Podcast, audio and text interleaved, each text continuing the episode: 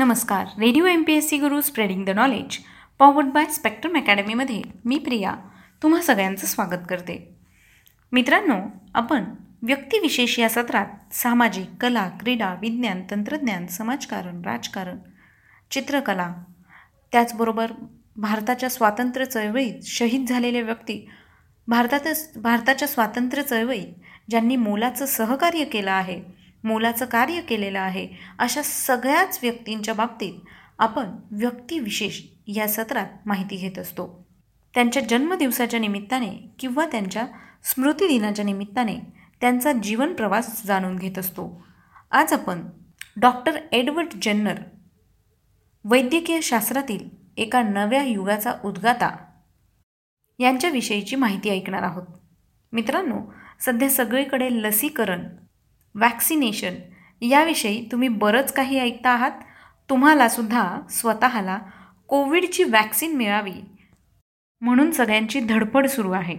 मग हे लसीकरण ज्यांनी शोधून काढलं ते म्हणजेच डॉक्टर एडवर्ड जन्नर त्यांच्याच विषयीची माहिती आज आपण घेऊया.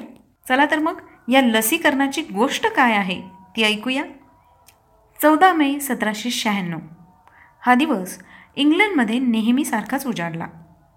पण बर्कले गावातील डॉक्टर एडवर्ड करता मात्र तो अतिशय विशेष दिवस होता. त्यामुळेच की काय पण आदल्या रात्री एडवर्डला शांत झोपही लागली नव्हती. तरीही ठरल्याप्रमाणे आज त्याला तो प्रयोग प्रत्यक्ष करून पाहायचाच होता. तोही एका माणसावर ज्याचं नाव होतं जेम्स फिप्स. जेम्स फिप्सचे वडील एडवर्डकडे माळीकाम करणारे. त्यांचा मुलगा जेम्स साधारण आठ वर्ष वयाचा. जेम्सच्या वडिलांना जरी डॉक्टर एडवर्डने खूप समजावले होते की यात जेम्सला काहीही हानी पोहोचणार नाही तरी जेम्सच्या हातावर काऊ पॉक्सचा द्रव टोचायचाच या कल्पनेने डॉक्टर एडवर्डच्या मनाशी जराशी चलबिचल होतच होती. एका मनात संशयाची पाल चुकचुकत होती तर दुसरीकडे प्रत्यक्ष कृती साध घालत होती. सारा नेल्म्स ही गवळण मिल्कमेड ठरल्याप्रमाणे एडवर्डच्या घरात दाखल झाली. साराच्या हातावर काऊपॉक्सचा म्हणजेच गायींना होणारा देवी सदृश्य आजार ज्याचं नाव आहे काऊपॉक्स त्याचा एक फोड होता. तिच्या हातावरचा तो फोड एडवर्डच्या दृष्टीने फार महत्त्वाचा होता. त्याने जेम्स आणि त्याच्या वडिलांना बोलावणे धाडले. जेम्स जेव्हा समोर आला तेव्हा एडवर्डने दीर्घ श्वास घेऊन स्वतःशी जणू एक निश्चय केला. साराच्या फोडातील द्रव एडवर्डने हळूच काढून जेम्सच्या उजव्या आणि डाव्या हातावर किंचित जखम करून घासला. थोडासा रडवेला झालेला जेम्स खाऊ दिल्यानंतर तेथून नेहमीप्रमाणे उड्या मारत खेळायला निघून गेला. लहानपणापासूनच एडवर्डचा ओढा वैद्यकीय क्षेत्राकडे जास्त होता. आसपासचे निसर्ग जीवन फॉसिल्सबद्दलही त्याला फार आवड होती. वयाच्या चौदाव्या वर्षीच तो बर्कली येथील एका स्थानिक डॉक्टरकडे शिकाऊ डॉक्टर म्हणून जाऊ लागला. तिथे सात वर्ष शिकल्यानंतर तो पुढील वैद्यकीय शिक्षणासाठी लंडन येथील सेंट जॉर्ज हॉस्पिटलमध्ये दाखल झाला. तिथे त्याला डॉक्टर जॉन हंटर भेटले. त्यांच्या विचारांनी एडवर्ड चांगलाच प्रभावित झाला. नुसता विचार उपयोगाचा नाही. त्या विचारानुसार प्रत्यक्ष कृती प्रयोग हा फार महत्त्वाचा हा एक मंत्रच जणू त्याला गवसला. वयाच्या चोवीसाव्या वर्षी म्हणजे सतराशे त्र्याहत्तरमध्ये एडवर्ड एक डॉक्टर म्हणून बर्कली येथे परतला. लवकरच तो एक नामवंत फॅमिली डॉक्टर व निष्णात सर्जन म्हणून ओळखला जाऊ लागला. डॉक्टर एडवर्डचं एक वैशिष्ट्य म्हणजे तो सतत काही नवनवीन करू इच्छित होता. त्याने आसपासच्या वैद्यकीय मित्रांना घेऊन एक छोटासा गट निर्माण केला. डॉक्टर एडवर्डने त्यात अंजायना पॅक्टोरीज ऑप्साल्मिया यावरील काही शोध निबंधांचे सादरीकरण देखील या गटामध्ये केले होते.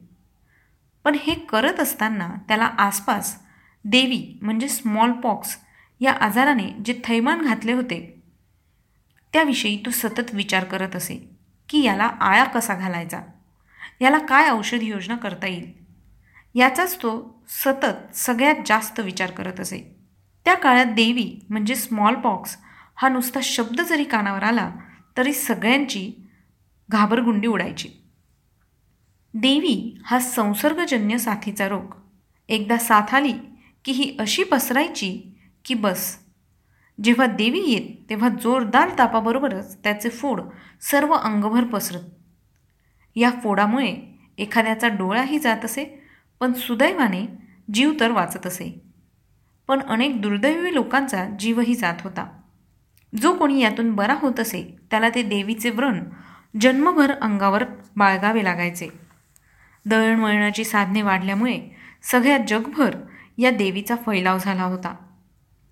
या सर्व गोष्टी पाहता डॉक्टर एडवर्ड झेल या देवीकडे लक्ष गेले.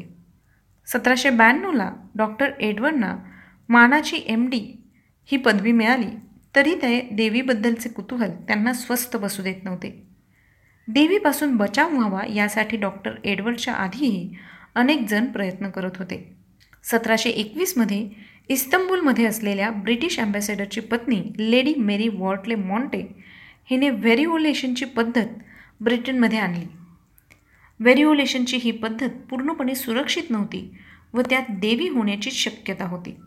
सतराशे पासष्टमध्ये जॉन फ्युस्टनेतर यांनी लंडन मेडिकल सोसायटीत एक शोध निबंध सादर केला ज्यात काऊपॉक्समुळे देवीला प्रतिबंध करता येऊ शकेल असे म्हटले होते. पण त्याचा पाठपुरावा नीट न केल्यामुळे त्यात प्रगती झाली नाही. सतराशे सत्तरपर्यंत किमान पाच जणांनी काऊपॉक्सची लस ही देवीचा प्रतिबंध करण्यासाठी यशस्वीरित्या वापरली होती. त्यातील ज्येष्ठी या शेतकऱ्याने आपली बायको व दोन मुले यांना अशा प्रकारे काउपॉक्स टोचून सतराशे चौऱ्याहत्तरच्या देवीच्या साथीमध्येही वाचवले होते. पण डॉक्टर एडवर्डने ज्या प्रकारे हे लसीकरण संपूर्णत यशस्वी आहे हे समजावले व सर्व जगभर याचा प्रसार केला त्याला खरोखरच तोड नाही.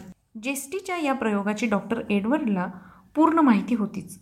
तसेच त्याच्याकडे येणाऱ्या सारा नेल्सनमुळे त्याला हे पक्के माहीत झाले होते की ज्या कोणाला काउपॉक्स होतो त्यांना कधीही देवी होत नाही. अगदी देवीची जोरदार साथ असली तरीही. याकरता त्याने अशा लोकांची कसून तपासणी करून एक यादीच करून ठेवली होती. त्याचं मुख्य गृहितक होतं. काउपॉक्स हा गायींचा आजार. त्यात गायींच्या अंगावर देवीसारखेच फोड येत. जी मंडळी अशा गायी हाताळत सांभाळत त्यांना हा काउपॉक्सचा प्रसाद मिळत असे. यात जरासा ताप येऊन फक्त हातावर वगैरे किरकोळ फोड येत असे.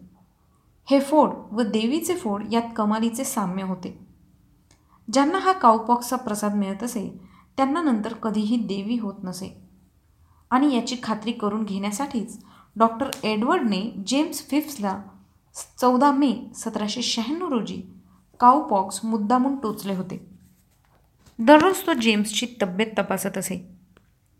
नंतर जेम्सला थोडा ताप आला होता. डॉक्टर एडवर्डने नीट नोंदवून ठेवले. पुढे जेम्स व्यवस्थित होता.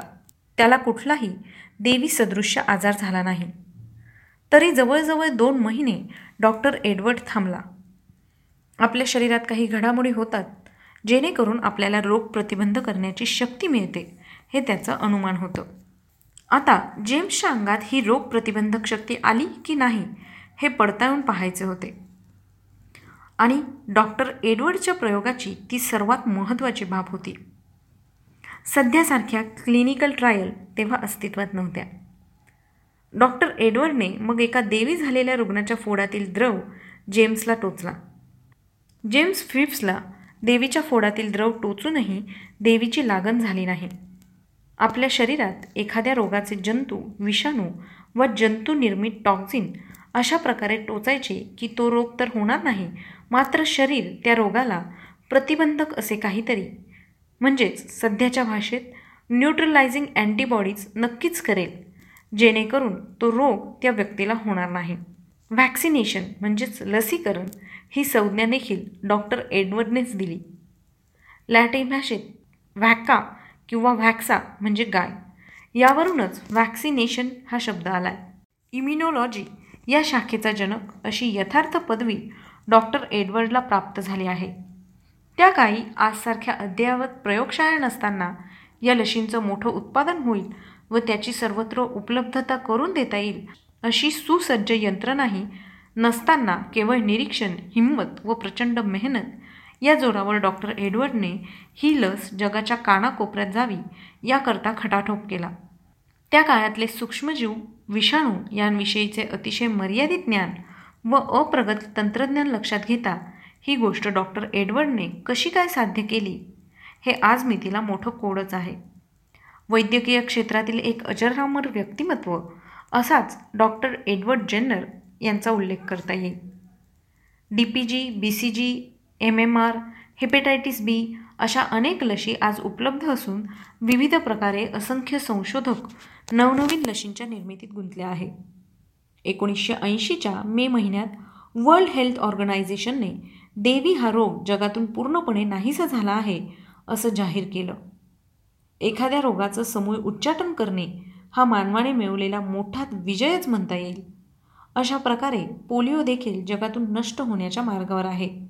यापुढे गोवर व इतर अनेक विषाणूंचे व सूक्ष्मजीवांचे रोग अतिशय प्रभावी लसीकरणातून जगातून कायमचेच नष्ट होतील या दृष्टीने अनेक जण त्या प्रकारचे संशोधन व तत्सम कार्यात गुंतलेले आहे. त्यातलंच एक आज उदाहरण म्हटलं गेलं तर कोविड नाईन्टीन. सध्या कोविड नाईन्टीनचा वाढता संसर्ग बघता त्याच्यावर सुद्धा अनेक संशोधन सुरू आहे जेणेकरून हा रोग कायमचा जगातून नष्ट होऊ शकतो. यापुढे गोवर आणि इतर अनेक विषाणूंचे व सूक्ष्मजीवांचे रोग अतिशय प्रभावी लसीकरणातून जगातून कायमचे नष्ट होतीलच. डॉक्टर एडवर्ड जेन्नर यांना सतराशे अठ्ठ्याऐंशीमध्ये रॉयल सोसायटीचे सभासदत्व मिळाले होते. ते एका वेगळ्याच कारणाने कोकीर या जातीतील पक्ष्यांचे संशोधन त्याला कारणीभूत होते. सुप्रसिद्ध कॅप्टन कुकच्या पहिल्या पॅसिफिक समुद्र सफारीत मिळालेले जे अनेक स्पेसिमन इंग्लंडला आणले होते त्यांच्या वर्गीकरणासाठी डॉक्टर एडवर्डने मदत केली होती. हे पाहून डॉक्टर कुकने त्यांच्या दुसऱ्या समुद्र सफारीसाठी डॉक्टर एडवर्ड यांना यावे म्हणून गळ घातली. पण डॉक्टर एडवर्डने त्या गोष्टीला नकार देऊन देवी निवारणाकरता पुढील सर्व वेळ देणार असल्याचे सांगितले. जेम्स फिफ्सवर केलेल्या प्रयोगाची सर्व माहिती डॉक्टर एडवर्डने रॉयल सोसायटीकडे सतराशे सत्त्याण्णवमध्ये पाठवली. पण ती नाकारली गेली. पुढे अजून काही लोकांवर हाच प्रयोग यशस्वीरित्या केल्यावर त्याला थोडीफार मान्यता मिळाली. And inquiry into the causes and effects of the var variolae vaccine या नावाने एक खाजगी पुस्तिका डॉक्टर एडवर्डने छापली होती. यामुळे अनेकांना या शोधाची माहिती होऊन अनेक तत्कालीन डॉक्टरांनी याचा पुरस्कार केला. डॉक्टर एडवर्डने गायीतील विषाणू माणसाला टोचले.